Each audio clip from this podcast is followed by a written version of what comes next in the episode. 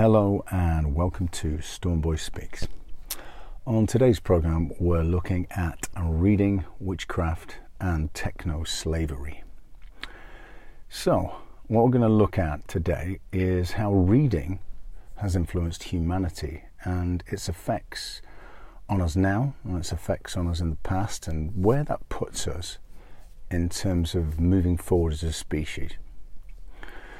First of all, let's have a think about this. So, first of all, when we look at um, when we look at today's society, for instance, so um, we have the vast majority of the time, you know, we're looking at things like films and pictures, and I'm going to get back to that rather than I'll get back to that in a second, but rather than reading much, right? Okay, so what is it about reading this specifically interesting here? Well, when we see a picture, of course, we're given the picture, aren't we? We're given a picture. And so we don't have to translate from that picture too much. In other words, we don't have to kind of elaborate that picture specifically. It's given to us, and, and we have an, uh, we know exactly what's in front of us, right? Just like a visual image that you see outside in the street. Somebody says, "What's outside in the street?" You look out the window and you tell them, right? It's right there. When you're reading, that's not the case, is it? Of course, what the case here is, you have ideas represented as symbols on a piece of paper, and you have to make your own interpretation of what that is. In other words, you create the visual image for yourself from what somebody else, or yourself, or you know, whatever you're reading, has been written. In most cases, of course, it's by somebody else through a book, let's say, or a magazine, whatever, right? You're creating the image just from symbols on a piece of paper that translates into visual imagery in your mind, which you are responsible for creating. That's quite a point, and we're going to get back to it. So, films give you a picture, which is, of course, not your creation, as I said. Now, in, in the Hermetic occult traditions, which we talked about before, we know the fundamental tenet of these traditions is towards um, words, word spells, and visualization. We talked about this in a previous episode, okay? We know that words cause word spells, things like the way that, you know, politicians use the word terrorism, particularly in the 90s. Um, etc. Right, and just terrorism, terrorists, terrorists all the time. Right, to to embed that in your subconscious as a thing. So we know that power of that word spell. We we understand that. That's one thing. So when we read things, it can have that power of creating that uh, ideology. But we we don't need to read it though. We can hear it, of course, as well.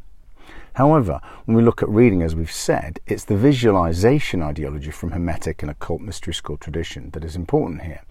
Fundamentally, in as we discussed, um, it is the ability to be able to create from visualizing. So you can create through subconscious repetition of words in the hypnagogic state. We spoke about this before sleep. You can create from visualization more even more effectively of a specific situation or anything else. So the skill of being into to being able to visualize is in magical practice and in mystical tradition across the board is of extreme importance. Okay, it was held in great high esteem by um, the powers that be for many, many centuries. So, if you think about this, over 100 years ago, reading would be done by a huge amount of the populace, a huge amount of people.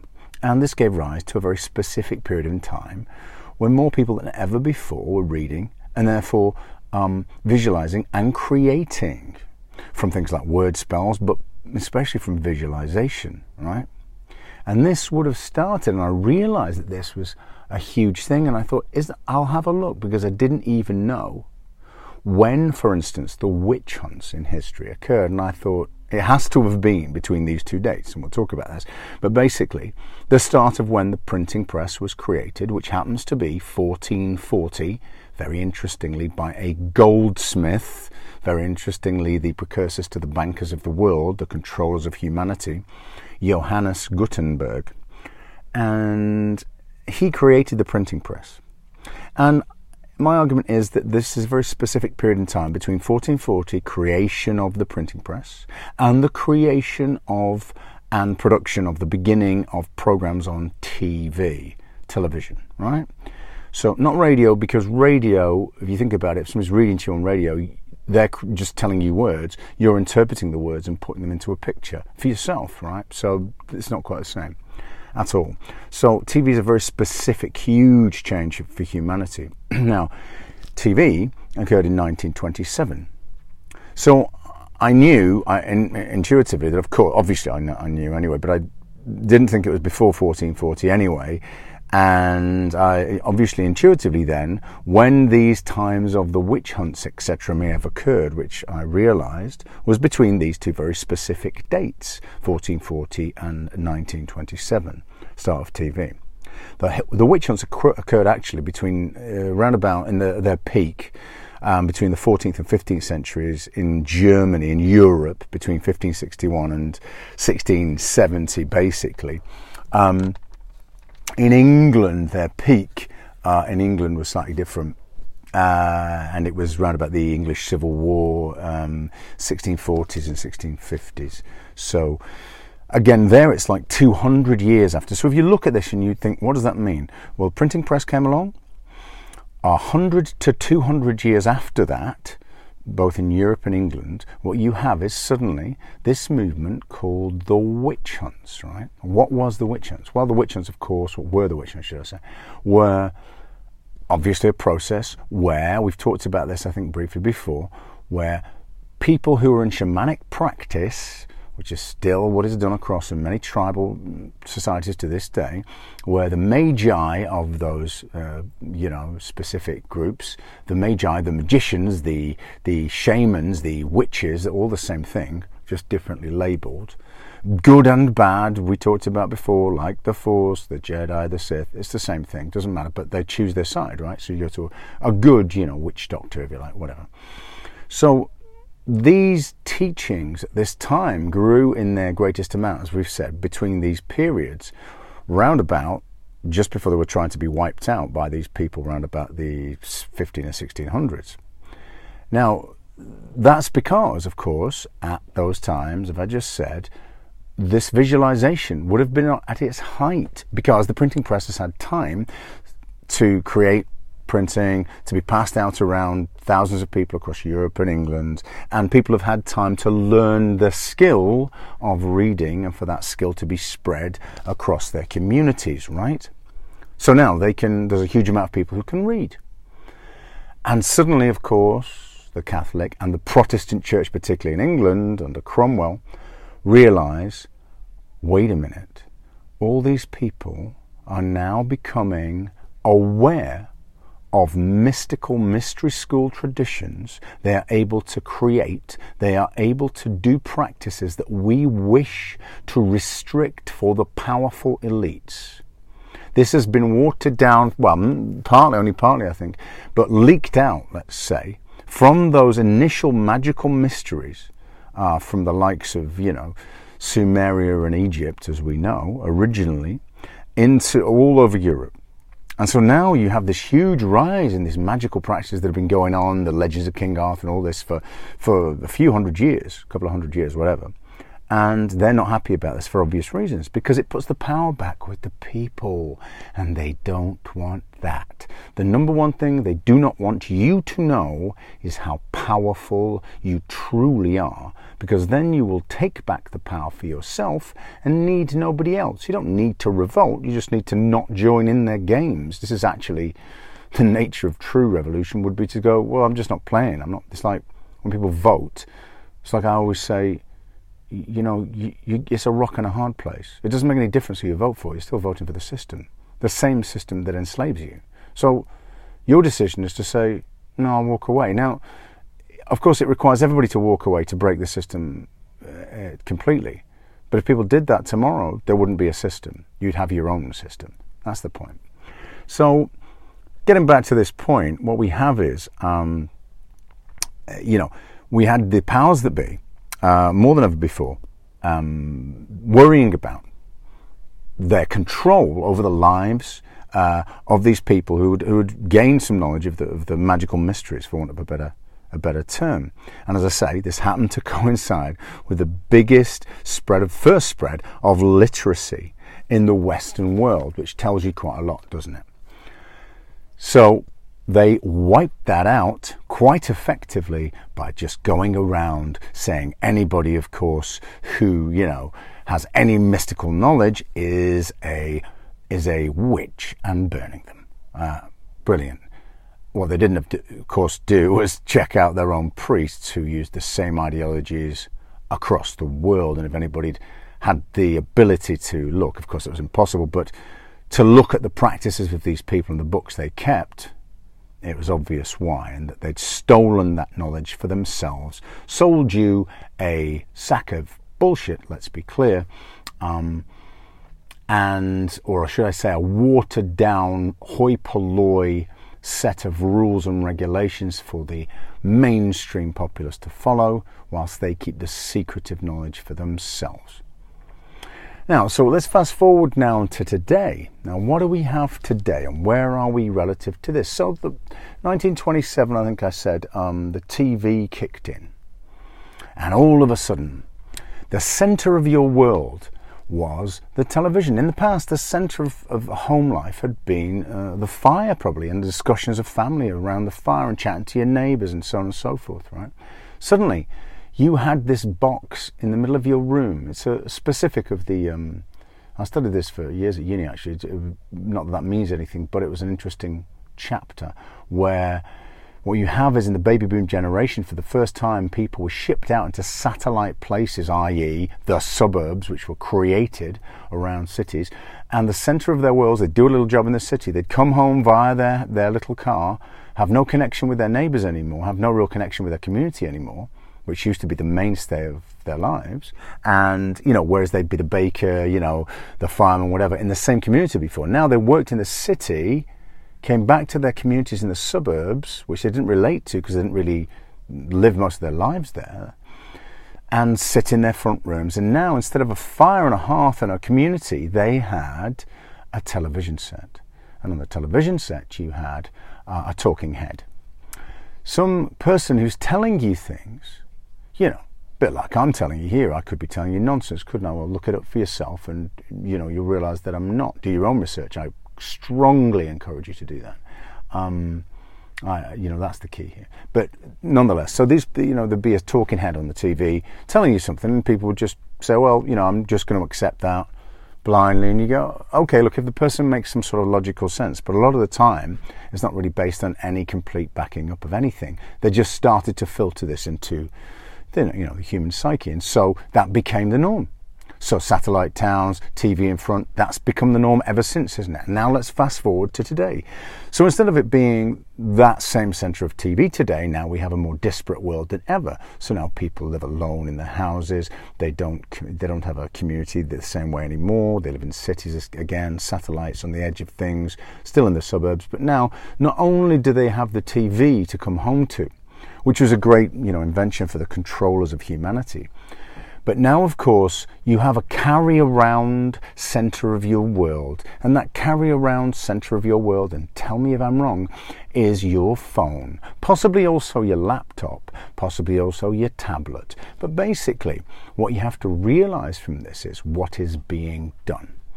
Have a very clear think about this. So, in the past, you would read a book and you would create visual imagery from that book. You would be powerful in your energy of being able to create. And now you are in a position where you are very, very, very poor at creating because you are constantly presented with images which are already created for you. Now, originally, of course, this was just image, uh, like uh, you know, TV programs and films. I love films, I love them. But the bottom line is, imagination wise, I'm being given that, uh, that, that imprinted information. I'm not creating it myself, you know. So I don't have to imagine anything. Which is why a book's always better, isn't it? You read it and then you go, oh, the story is good, but it's not as good as the book. Because your imagination made the book better, you created it visually. So what we have, of course, is um, in this state is that now you had people uh, coming home, they've got the TV, but also now they've got a phone. And on their phone now, today, you know, we have social media everywhere. So you've got your TikTok, you're staring at TikTok 24 7, you're staring at Instagram, you're staring at whatever else it might be, and numerous other things, you know, chatting to everybody on a million different apps. Twitter, you're constantly looking at feeds of everything. A good example of this is, for instance, you know, when I'm wherever I might be, if I'm training in the gym, whatever, and I, and I look and I think people around in between sets of training, if they even if they're training fairly hard, they're staring at their phone, often with headphones on, which means they're locked into a different audio visual world. They're distracted constantly, even from their training. They are given visual images constantly bombarding their mind so they don't create for themselves at any point. This is all day long. On the phone, looking on the, t- oh yeah, I'm on the tube looking at my phone, reading, oh, watching something. Oh, I'm watching something in the gym. I go home, I'm watching something in the office, watching something every five seconds when I'm not on the computer, typing something in, right? This is the standard for most people. I mean, I would estimate that around 90% of people's time is spent looking at a visual field. Think about this that they have not created themselves. They have been given that created visual field. And make no mistake, this purposefully destroys that person's ability to create outside of themselves. And then they don't have any time and they're busy, busy, busy all the time. So because you're busy, people think being busy is a good thing. It is a terrible thing. It is a terrible thing. I'll say it again, it's a terrible thing. Why? Because in ancient society they understood the nature of having calm space and alone time, having calm time when you do next to nothing. Most of that would be meditation type things or walking in nature doing something where you were one with your surroundings more, right? But now we've very little of that. Most people don't have any of that. If they do, great, but it's still kind of like half the time. It's propagated with, with bits of them staring at their phone as they walk around the park because they can't look at it, you know, not look at it for five seconds. This is the truth. Let's be honest. This is the truth for most people. I'm not saying everybody. I'm saying it's a hell of a lot of people, isn't it? So, because of this, you have to understand that you are easy to control, like puppets. It's so easy. Children at play, years ago, of course, would be like, you know, uh, when I was a child, I would play and I would go out in the street and play with my friends and blah, blah, blah. And you'd come in afterwards and you'd be tired and you'd play football, whatever you'd play, right? The bottom line is, it, or you'd play an adventure game, you'd make stuff up, okay? You'd make things up in your mind. Now, it's interesting because fear, of course, has pushed people into going, oh no, mustn't let them outside. The outside is dangerous. Is it? Well, yeah, uh, the whole world is dangerous. That's the part of humanity and the nature of existence you need to take on board. So it's kind of like, unfortunately, part, of, I don't want to be all fight clubby, but it's kind of true. Grow a pair. Basically, that's part of life. And if you're not prepared to do that, then you shouldn't be living. There's no point. There's literally no point. Uh, that's harsh, but it's true. This is not some, you know, you want to be a duvet day culture. You're already given them everything you've got, and your whole life is meaningless. I guarantee you that is the case. So, it's about having some, at least, you know, modicum of strength and ability. Let's be honest. Children, as I say, used to play and you'd have these amazing imaginations. And now today, so of course, first of all, children are not encouraged to play outside as much with their friends. They don't have as many friends, they don't have as much imagination anyway. And then they're locked inside. And when they're inside, thanks to lockdowns of COVID, etc., which increase that tendency, um, you have now is, of course, the tendency to look at screens. And you see babies everywhere with them, you know, everywhere with them. Children, tiny, one years old, oh, it keeps them busy. Yeah, I'm sure it does. Does it increase our imagination and ability to create? No, destroys it instantly. Instantly. You're giving them pictures of a defined reality so they don't have to create their own. They lose that power and they become, and I mean this in every sense of the word, less magical, less spiritually able. Now, as I said before, we are going into an age where um, this, we are in a place in space time, mark my words, where the vibrational change, the literal um, actual vibratory uh, electromagnetic field that our solar system is entering is of a higher vibrational state, a literal physical higher vibration. Is not codswallop, not nonsense that some idiots made up. This is uh, like a like a plasma field. Think of it that way, raised in vibration. As we enter that field, our consciousness is being raised. They want to deplete that in every way, hence things like injections, vaccinations help with that, but they didn't work that well, that's why they need to give you 10, right? On top of that, um, they're bombarding you with fear 24 7. That's the number one controlling factor, as mentioned before. And of course, they're bombarding your visual field so that you don't think. You don't think or create for yourself. The amount of people who read is negligible, let's be honest. And if they do, a lot of them, it's quite often just, you know, kind of throwaway trash, uh, which again isn't really helping because, again, whilst you're visualizing something, it's something within the parameters of ordinary life, like, you know, like something on EastEnders or something, to keep your perceptions low, to keep your ideologies low. Oh, yeah, mustn't grumble, life's hard. Yeah, because you say it is. So it continues to be that, and it's a self perpetuating wheel that creates itself because you go around telling your neighbors, life's hard, isn't it? Life's hard, mustn't grumble. So it becomes that cycle, like a hamster on a wheel that is what you are. The only person who can break it is you. And it's not that difficult. It's just you have to cut out some of those things. Um, so, thinking about this, as I say, we had this early age of children when they were able to do this, and now they're being distracted, controlled. Everything is being distorted in their lives, in their lives to stop them ascending, and especially in this age, because the powers that be are very aware of how powerful this field of energy is that we're going into. I'm only, only the super elites, but nonetheless, it's all top down. You have to understand that's how it works. Um, so to, to prevent this innate kind of uh, increase in, in, in, specific, particularly in children, because they're so powerful, people don't understand this. Spiritual intuitive powers to prevent this increase, of course, um, which is in, in occurring exponentially daily um, in in space time. People are, of course, uh, addicted to all these technological um, amenities and they police themselves towards a total inability to use any percentage increase in their intuitive and particularly their creative abilities uh, and to take control of their own world. So instead, as always, they're slaves to money, material possessions, and banal, ordinary ways of living which are constantly bombarded, as, as I said, you know, work by the sweat of your brow. That's what you're cursed with in the Bible for a reason. They are saying, don't think. You are not allowed to think we are the Anunnaki. You are not allowed.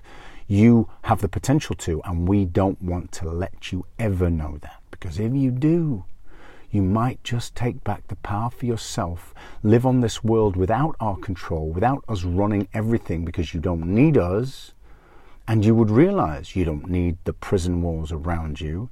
You can be free. But then we wouldn't be the prison masters that we are, and we wouldn't get you to make all the things that we need from you and to make the sacrifices we desire. In other words, all these ordinary ways of living, um, as long as you don't rock the boat, they're happy. They're very, very happy. So, next time you're reading your book, and you're thinking about this idea of how simply put people will say, oh, you know, it's good to read, you know, that it makes you more intelligent. Yes, yes, it is, but know why it is and start thinking maybe, oh, wow, just by using your own creative abilities for, you know, even if it's just five minutes, 10 minutes a day to start with or whatever, you will exponentially increase these spiritual capabilities as the field around you raises in vibration. Make no mistake, this is a real thing. It's not some you know nonsense made up by some yoga mat, you know, stretching whatever. No disrespect, but you know, seriously, um, it is a very very real thing. I guarantee you this, and you, your powers are beyond anything you can imagine. It's literally just trying to utilize them, as I said. So maybe try and practice, as I said, some of those simple things of like using that hypnagogic state of, of, of word spell usage before sleep, repeating things often up to 40 times before sleep, see the effect that they have because they work, trust me on this. Uh, and the second one, of course, is using meditation as an emptiness and uh, creating from visualization. And that takes much more practice, but I would say that the simplest way in uh, is, of course, to start reading because you have to visualize when you read. There is no option, is there?